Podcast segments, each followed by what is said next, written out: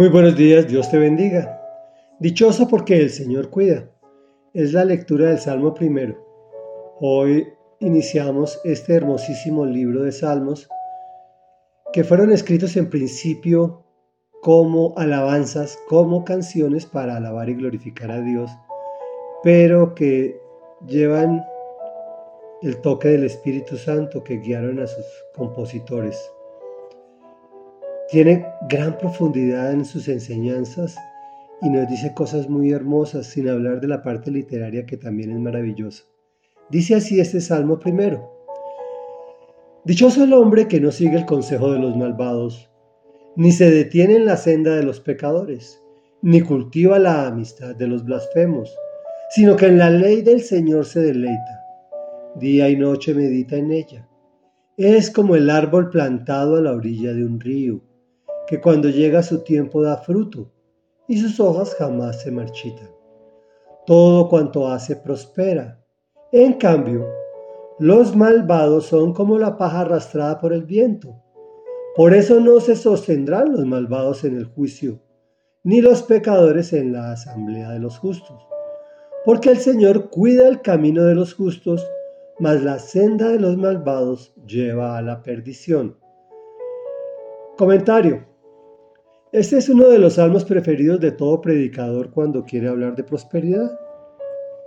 Es maravilloso hablar de todas las bendiciones que el Señor tiene reservadas para cada uno de nosotros. A mí personalmente me gusta porque es corto y va al grano. Nos indica que seremos dichosos, prósperos, bienaventurados, todas las cosas buenas que a ti se te ocurran, etcétera, etcétera, etcétera. Si seguimos las enseñanzas de Dios, si no, si no acostumbramos a reunirnos con pecadores, más que para mostrarles el camino de salvación, aun cuando los queramos muchos. Pero siempre y cuando disfrutemos de amar a Dios, leyendo su palabra, orando, ayunando y poniéndola sobre todo, poniéndola en práctica.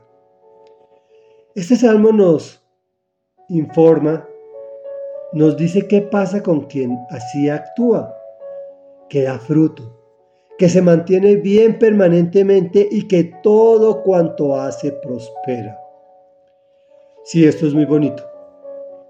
Y se presta mucho para hablar de prosperidad. He escuchado predicadores que por horas hablan de prosperidad con eso.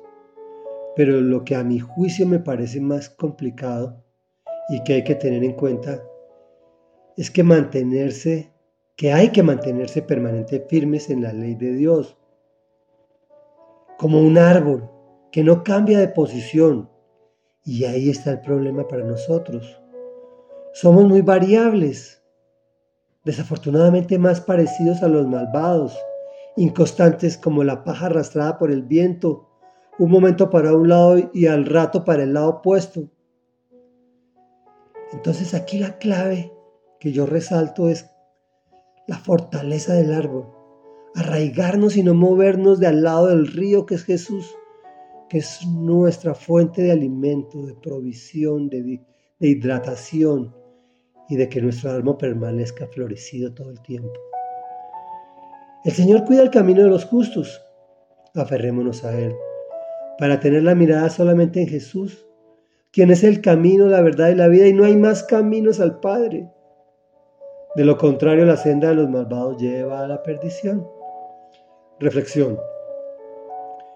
El mejor negocio que puedes hacer es recibir a Jesús en tu corazón y deleitarte en Él.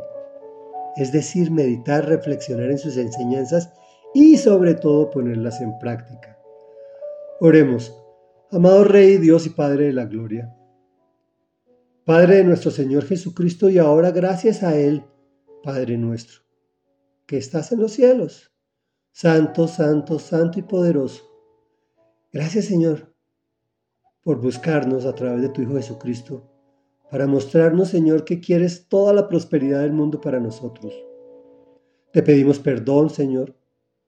Te pedimos perdón porque en muchas ocasiones hemos actuado más, como los malvados, arrastrados por el viento, mirando para un lado y mirando para el otro, para el que nos parece más bonitos sin mirar, Dios de la gloria, sin reflexionar, sin meditar que Jesús es el camino, la verdad y la vida, el cual nos lleva a ti, Señor amado, el cual nos lleva a ser dichosos, a ser prósperos, a ser eternos, pues tú nos das la vida y la vida eterna. Te damos gracias, Señor, en el nombre poderoso de Jesús, por esos maravillosos planes que tienes para cada uno de nosotros y tus proyectos en nuestras vidas. En el nombre de Jesús te hemos orado. Amén y amén.